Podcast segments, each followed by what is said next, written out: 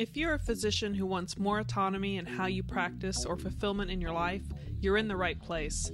This is the Changed Physician Podcast, where our guests reveal how you can learn the mindsets, skills, and strategies to create the life you want without selling out your morals or values. But before we begin, I want to remind you of the free book giveaways, guides, and other physician resources available to you at thechangephysician.com. Hey, folks. Welcome back to another episode of the Changed Physician Podcast. And for today, our guest is Dr. Ford Brewer, who is a returning guest. And we're going to have him give a little bit basic summarization because we have a whole episode telling his fascinating story. But we're going to dive deep into using YouTube as a physician. You know, what's the platform like, what concerns you might have, how did you get started, et cetera. But Dr. Brewer, thank you so much for joining us back on The Changed Physician. Thank you very much. It's good to talk to you again, Kevin and Melissa. Yeah. And so could you give us, you know, just give us the 2-minute summary of your background, you know, why you're in medicine, where you trained, what your experiences are, and where you are now? I'll start with a thing that I love to say. My daughter had her 28th birthday a couple of days ago, and my son is 24. And I love to rub it in to both of them that their 63-year-old dad is a full-time social media guy, a full-time YouTuber. You know, one of the questions would be, we would discuss would be, well, why did you get into YouTube? That was sort of serendipitous. You know, so many things happen in our lives that just sort of, we sort of trip into. I was doing something that I'd been interested in doing for a long time, doing some preventive care with patients. And one of the things that occurred to me, I was sitting in a prevention conference, and it cost me a couple of $1,000s. It was it's called Bale Doneen, Brad Bale, Amy Doneen, a couple of great people who've been doing focusing on cardiovascular prevention, the whole concept that we get inflammation in our arteries, cardiovascular inflammation. So very, very heavy on testing. And I thought, you know what, there's a lot of geeks out in the world who would like to hear this, but just don't have $2,000 to spend. It's not their area. You know, they're an engineer or something else, and they just can't justify going to something like this. Now, you do get a lot of dental people in there because dentists go to work every day, and half the adults they see or more have bleeding gums or inflammation. And most of us think, you know, that's okay. And dentists actually get used to it as well. But the problem is that's very much related to diabetes. And so therefore, bleeding gums when you go to the dentist is very much related to heart attack and stroke. Now, just to go back and remind you, I'm a prevention guy. I started off my career as an ER doc. Didn't really know what I wanted to do. Was a little bit frustrated that in medical school, most of the things that you learned, now, again, I'm 63, so I was in med school young. I graduated, I was still in my teens when I started medical school. I graduated, I think at 22, maybe 23. So a long time ago. At that point, the whole focus on evidence-based medicine had not even happened yet. You know, these days, a lot of it's come and the changes associated with it are not that big. Most people are very comfortable with the focus on evidence-based medicine. Well, where's the research? Where's the evidence that came out of the research that indicates that? Back when I was going through med school, you didn't really talk about that. You talked about, okay, what makes sense? And I think we talked on the last video about the croup tent. Oh, yeah. And, you know, when I was in school, you know, back in the dark ages, you'd walk through there and you'd see, when you went on the pediatric ward, you'd see a lot of kids in croup tents, these plastic tents, that contraptions that were built over their bed. And all of that was based on not so much evidence as it was just based on what somebody who happened to be a well-respected doc thought should happen. And I got frustrated with that.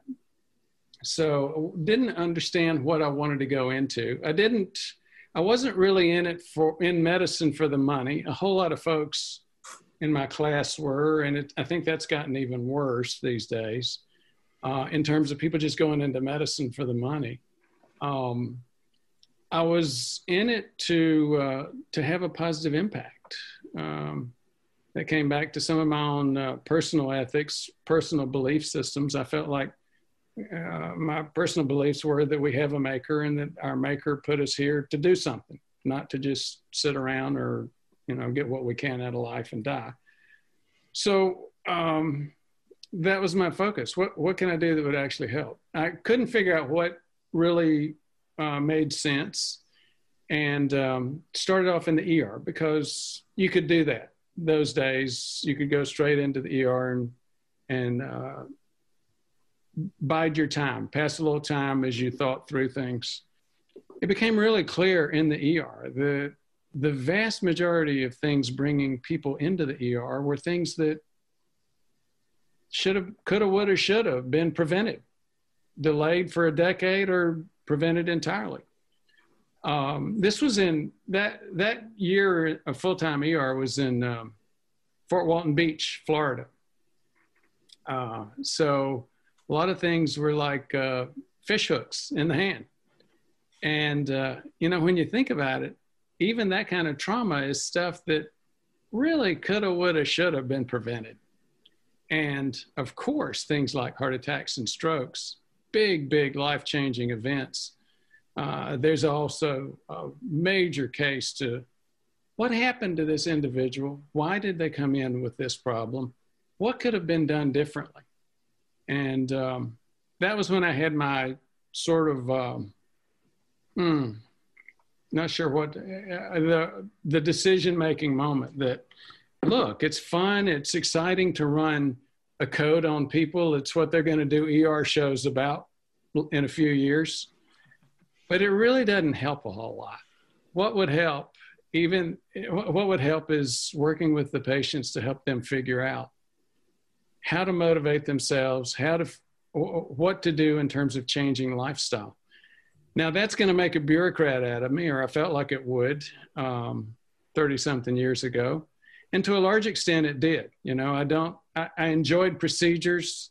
I enjoyed the thought of going into surgery, but at the end of the day, you can't bypass your way out of a lifestyle problem. You can't stint your way out of a lifestyle problem. You know, it's all about lifestyle, and that tends to be more of an educational type of thing. Well, the good side to that, you know, you fast forward 30-something years, I've been a corporate medical director for most of that time period, retired a couple of times, and, you know, had a gleam in my eye to go back and just do more core prevention. And that was a great way to do it. These days, for example, the past 48 hours, past 24 hours, I've had about, 7,000 or 8,000 views. Well, when you think about that, 12,000 views. Averaged about 6 to 8 minutes per view. Well, you know, I had medical staff that up to 1,000, over 1,000 in a couple of areas, they tended to see, in most cases, we tended to keep their visit rate down to 8 to 16 per day. So my individual videos are seeing almost a comparable amount of patient time to what my docs were seeing when we had these huge medical staff. So and that the power of leverage is huge. That power of leverage is huge. But really, did you know that going in, or did you, when you're like, oh, I'm going to start my YouTube channel because I can leverage this, or was there something else involved in that decision for choosing, say, a video-based platform? Well, when I went into it, I did not at all think I would get that kind of leverage. I knew it was possible, but, you know, again, I'm coming out of 30-something years of that whole prevention message being about as popular as paint drying. Just, I had no expectation that there was going to be a lot of uptake on it. So it was sort of a lark. It was a, you know, practice, and again, you know, a trial. And for the first, gosh, 6 months, there were crickets, but I kept plugging away, and the crickets, I kept hearing crickets. And then it was interesting. One night, I got a bump and it doubled, and then the new number tripled. And I started to realize, you know what? Yeah, maybe we're getting some traction. And so now I'm living and dying by uptake. Actually, I'm just now discovering and beginning to learn the whole science behind Facebook ads. You can actually generate a lot using Facebook ads. I'm a consultant to a company called K Health. I don't know if you've heard of them. We talked about them at the first meeting. Yeah. They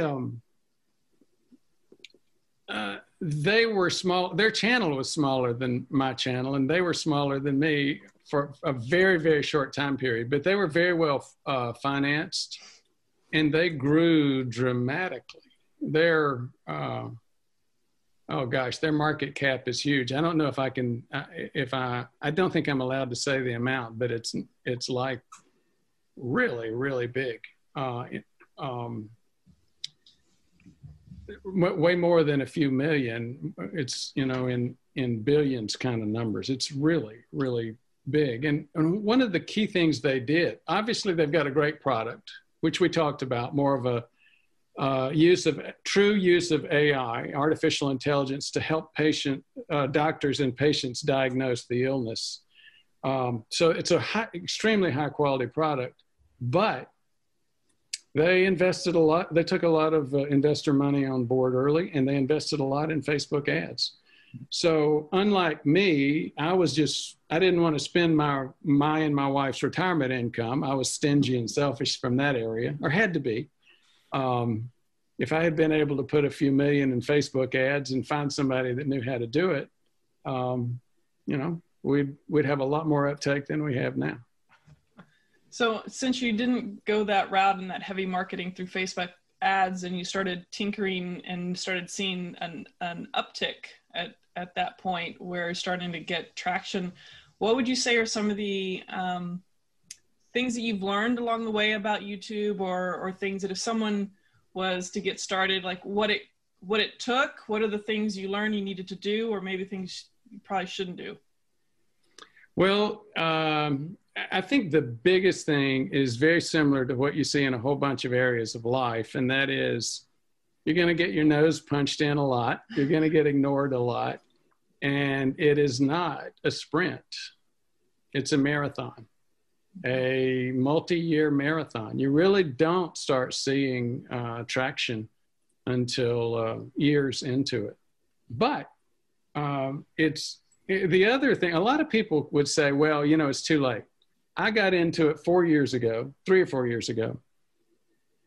And I don't think it's too late. It's not too late at all. You just need to, again, be patient and put the work in. Yeah. There's a gazillion things I wish, you know, coulda, woulda, shoulda. One of the first big issues, and maybe the biggest issue that I regret, is that I didn't start an email list long ago. I started one about a year ago. We're up to about 5,000 now. And again, I'm beginning to learn how you can grow that much faster. So I'm not trying to make money with the channel. I'm trying to I see patients now as a part of this, and most of my patients now come through the channel, almost all of them. And I don't keep that money. I put it back into the channel to grow it. So the more money that we can get the more we can grow the channel. So there's several things that I just had no focus on selling anything, making any kind of money, any of that, just put the content out there. That was the right thing to do, but I wish I'd done that email list a lot earlier. I wish I had learned how to do ad campaigns. I wish I'd learned a lot of that stuff a lot earlier. I wish I'd learned the technology. You know, I used to I didn't know how to make, I was never any good at PowerPoint. I've learned that since then. I used to print out pictures of what I was doing. Actually, you can't see that because of the green screen. Anyhow, what I would do is I would hold the picture in front of the webcam itself, and I'd get a lot of grief for that. But again, you know, the content pulled me through. Yeah. So how did you get your emails from YouTube? I know there's some options if you have enough followers or views or minutes shown, but how did you start, or what do you think is the best way to capture emails if you're like a YouTube person, or did you send them to a website? Well, a very, very good question on a technical basis. So if you look at YouTube, the advantage that YouTube has is it's a search engine. Mm-hmm. And it is owned, it's the second largest search engine in the world, and it's owned by the largest search engine of the world. So people, they clearly, when somebody searches for something, clearly YouTube stuff will come up. But because it's set up that way, there's an SEO component to this, search engine optimization. So you want to find out what questions people are asking and help answer those. Mm-hmm. Facebook is very, very different. It's not a search engine. And in fact, you put something on there and it's going to disappear within a few days. And so you have to figure out, how am I going to get emails? Like you said, what we do is we redirect them to a website, and the website has some components on it where we collect emails. And so on a regular basis, I'll say, you know, we'd love to have you as part of the community. On the channel itself, there's a little outdated, old, ugly video that says, look, you know, we're not going to sell your email address. We're not going to spam you with stuff. But if you'd like to get more of our content, please sign up for the community. Gotcha. So I think it's interesting about this is, it seems you leveraged YouTube for a lot of the discussions that we would like to take place in medicine, particularly those around prevention, you know, in educational materials and things, which we know traditional medical practice don't allow, but they're not, they don't actively facilitate that. Meaning education takes some time. A lot of times when you're repeating the same discussion over and over again, and being able then to just start off, and you said you start off with simple videos with not a lot of technology, lifting up the paper as your PowerPoint. So I guess that was a manual PowerPoint, full manual use there.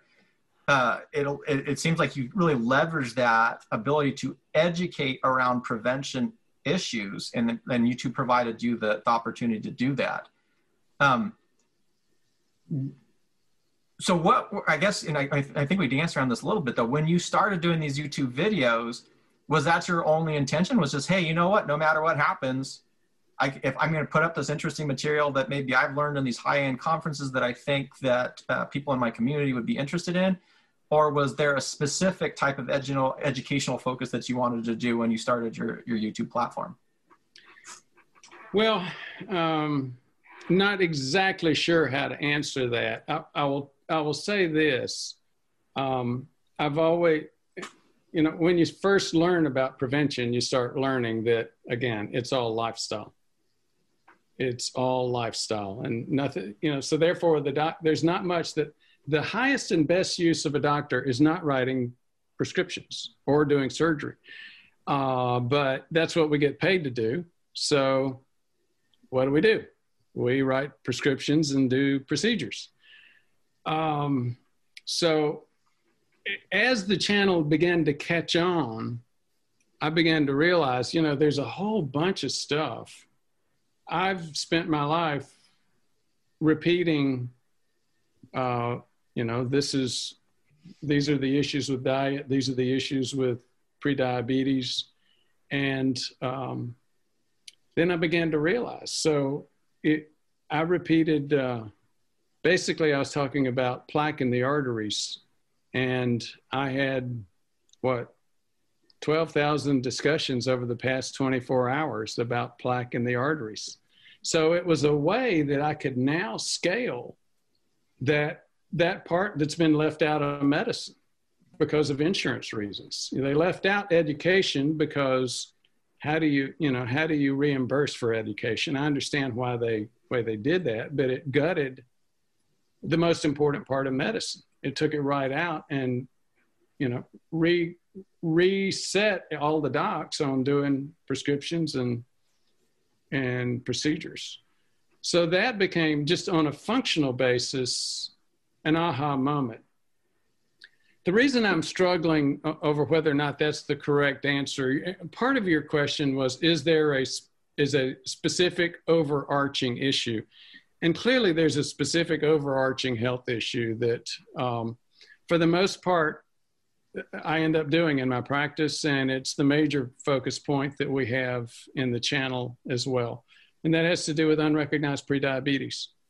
If you go to the CDC site, they'll say, well, there's 80, maybe 100 million American adults with prediabetes, and 90% of them don't know it.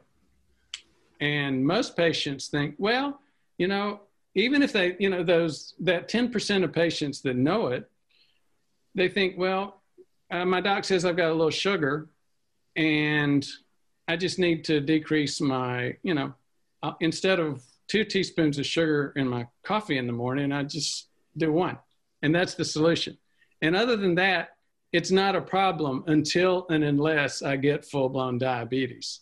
That is wrong. Unfortunately, if you look at the science about what primary care physicians know, that's not that far from what most primary care physicians know. But unfortunately, if you have high glucose or high insulin values for very long, you burn the lining of your arteries. That causes, that allows cholesterol to leak into the artery wall. It gets stuck there, and that is what causes plaque. You get enough plaque, you get enough inflammation, your immune system attacks that plaque. Your artery walls start to look like my face was looking a few weeks ago. I was using imiquimod. It's a, your audience is all docs. I inherited some bad basal cell genes from my mom. She's had 250. I've had about 100. And so every few months I need to go through an imiquimod thing. Even docs don't understand what inflammation is in the artery wall. But when you start looking at psoriasis or other, you know, inflammation on the outside, and you see that oozing, you see that cracking, you see the bleeding, they say, oh yeah, that's an inflammation attack on your skin. Well, guess what? The same thing happens on your artery walls. You ever heard of a fellow named Tim Russert? No. Please let us know. It was either Meet the Nation or it was a news guy, huh? Yeah, I think it was Meet the Press. Yeah, so kind of a heavy set guy. He was very popular. He ran that show for longer than anybody, a decade. He had already had a positive stress test. I mean, he'd had a positive calcium score. He and his doc were having some problems. Michael Newman was the name of the doc. And he was continued to spread in the middle, is getting beyond 35, beyond 36 is a waist size. He was having some blood pressure problems. He goes in, he sees his doc. The doc says, well, why don't we do a stress test? And what was it? April 13th. 2008, 10, something like that. He has a negative stress test, breathes a sigh of relief. His doc breathes a sigh of relief. He goes back to work.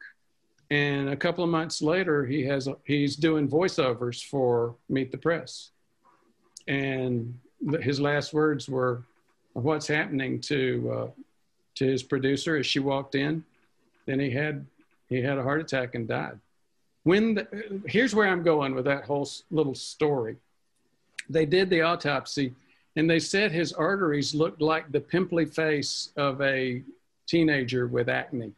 Mm-hmm. Little just pustular kind of lesions all over those artery walls. And that's what's going on.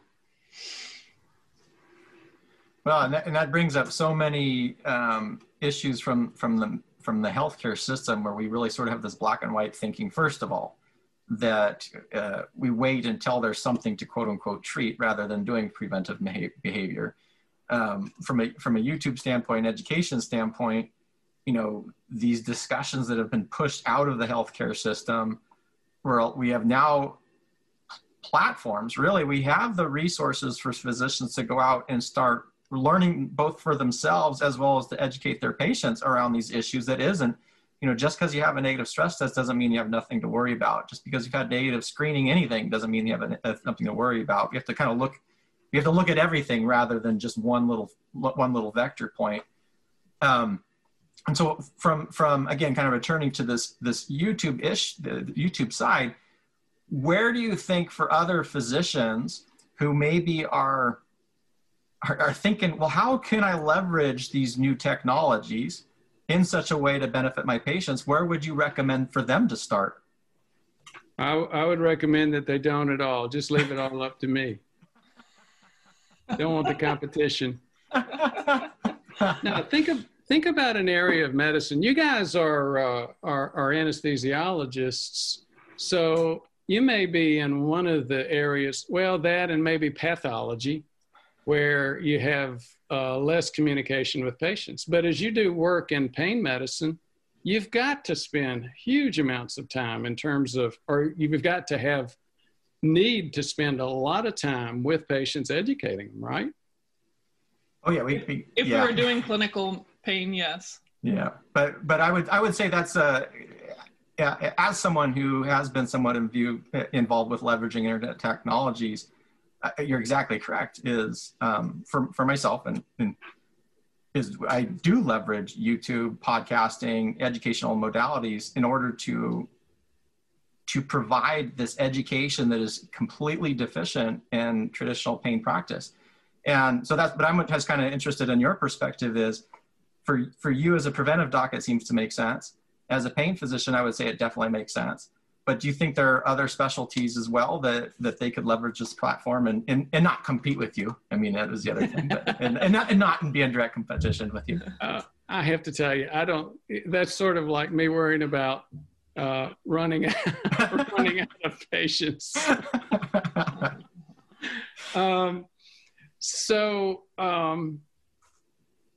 Well, the first part of my answer was to try to underline that point. How many specialties don't involve a lot of patient communication?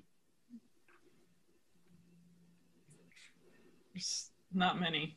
Not many. I mean, even if you're a surgeon, it's like, again, you're doing some procedures and surgeons classically don't communicate that well. Now, I'm sure I'll get a lot of surgeon haters for making that comment, but you can make an assumption that surgeons don't have to communicate that well, but that's a naive assumption. Yeah. Very naive. Well, you think pre-op and post-operative care. So even if you're a surgeon, there'd be such a way that you could say, hey, you know, this is the surgery I'm recommending. I've created this video that'll give you all the points, and then why don't you watch it and come back and talk to me? It seems like an excellent opportunity, and it even seems better if you're a physician who doesn't enjoy talking to people, because then you can frame this up once, mm-hmm. do it really well, and now you just get the relevant questions. So now I agree with you. And then I was sitting here, and when you mentioned pathologists, I was like, well, what about pathologists? I'm like, well, a pathologist, if you're thinking about what their audience is, their audience could be other physicians. And so as a pathologist, now you have what would I want my physicians to know when they're sending a slide in or about the questions that they may have. And now there's another opportunity for them to create those educational videos, to make them in such a way that they can say the information that they want, that they can direct their audience, the other physicians and other clinicians too. So it just seems to make a lot of sense. So it actually has another advantage, and that is a pull versus push. And don't expect much of the audience to get that analogy. Actually, for 10 years of my life, I was the medical director for Toyota North America. And so see a lot of things in terms of lean methodology. A pull is where the client is able to go get the product or the service when they want it. They pull it off the shelf, as opposed to having to wait for the provider to push it to the client. So where that comes in here is, you know what? You don't have to wait to get an appointment with a doc 3 months from now and hope that he's on time and hope that you can make all of that face-to-face connection. If you've got it recorded, you can get a lion's share of that communication done and make folks aware. And they pull it if they wake up at 2 in the morning and have nothing to do, they can still pull that down off the shelf and use that information. Yeah, great. Yeah. Yeah, you're definitely not forcing it on someone when they're not ready for it. The student shows up when they're ready. And, you know, you were talking about the surgeon and all these other things that seem to be, there's critical components for different types of different specialties, but it's even, I think even more critical, the amount of, or the quality of communication, because if you're going to allow someone to cut on you, you want to trust them. You want to know that they care. And sometimes by the mere fact that you are being thorough and giving them a lot of information to really show that you care, that they know. I think that's a huge value too. You know, I know we're trying to focus on YouTube, and I know you've mentioned sticking with it, and it's not a sprint, it's more of a marathon.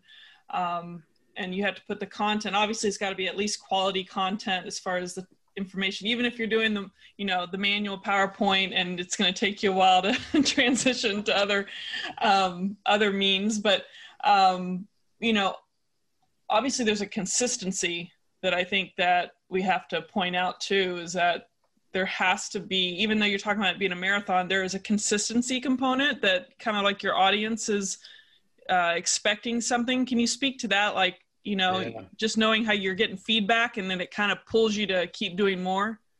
So once I realized I was starting to get some uptake on this and I got serious about it, I started listening to these other videos. There was a fellow named Daryl Eaves, who's a big YouTube video guru. And at that point in time, he said, look, you really need to do 4 videos per week. If you're going to be doing less than that, you're not really going to drive that large of an audience. And so whether he was right or not, and I think he was, especially for that point in time, here was the way our schedule worked. Janice, my wife, had stuff she did Saturday morning, some working out at the Y and seeing friends and stuff like that. I would get up usually between 6:30 and 7. And for the next 4 hours, I would try to figure out a topic. I would research it, which took most of the time. Then I would print out the images that I was going to hold up in front of that webcam, and then I'd give my talk. So each talk averaged about an hour, from research to printing the documents to getting them in front of the thing. So, yeah, I did, I was disciplined and got 4 out per week for a couple of years. And that really did create a major momentum for the channel. Now, since then, the algorithms keep changing, and the algorithm has gotten away from focusing on your channel at all. And it really focuses on the video. And that's where knowing a little bit about SEO, search engine optimization, helps. If there was one video that has built my channel and continues to sustain it, it was a video that I did on reversing my arterial plaque. Mm. And as you think about that, you hear the title. It was all the title, you know, how many people don't want to know how to reverse plaque in their arteries? If you look at, and I was talking about that for myself. I actually experienced it. I was using a technology called CIMT, carotid intima media thickness test. It's an ultrasound technology to look at arterial age. And I was always a statin hater, medication hater. My family called me Dr. 3 Days. I think we might have mentioned that before, because I would go through the history. They'd say, Daddy, I'm sick. And I'd say, oh, tell me about it. And I've got a sore throat. How long you had it? Any ear pain? Da, da, da. And I'd say, yeah, you are sick. And then they'd say, well, aren't you going to give me some medicine? I said, no, I think what we need to do is wait 3 days.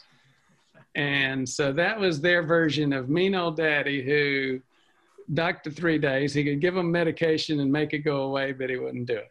And it was, you guys know, your docs and most of your audience is going to understand, antibiotics are the worst thing you can do for somebody who's every time they have a sore throat.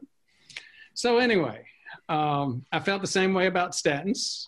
And when I finally, I expected to do a victory lap when I got my first CIMT result, and didn't. I actually had, at age 55, I had 73-year-old arteries. And I decided I needed to bite the bullet. And one of the things I did was take a statin. I dropped about 10 pounds. I made some other changes. And it was very interesting. We can get into some of the back and forth about that study technology. But even if you say, well, you know, that was just variation. No, it wasn't. I had a linear pattern over the next 18 months where my arterial age dropped down to 52.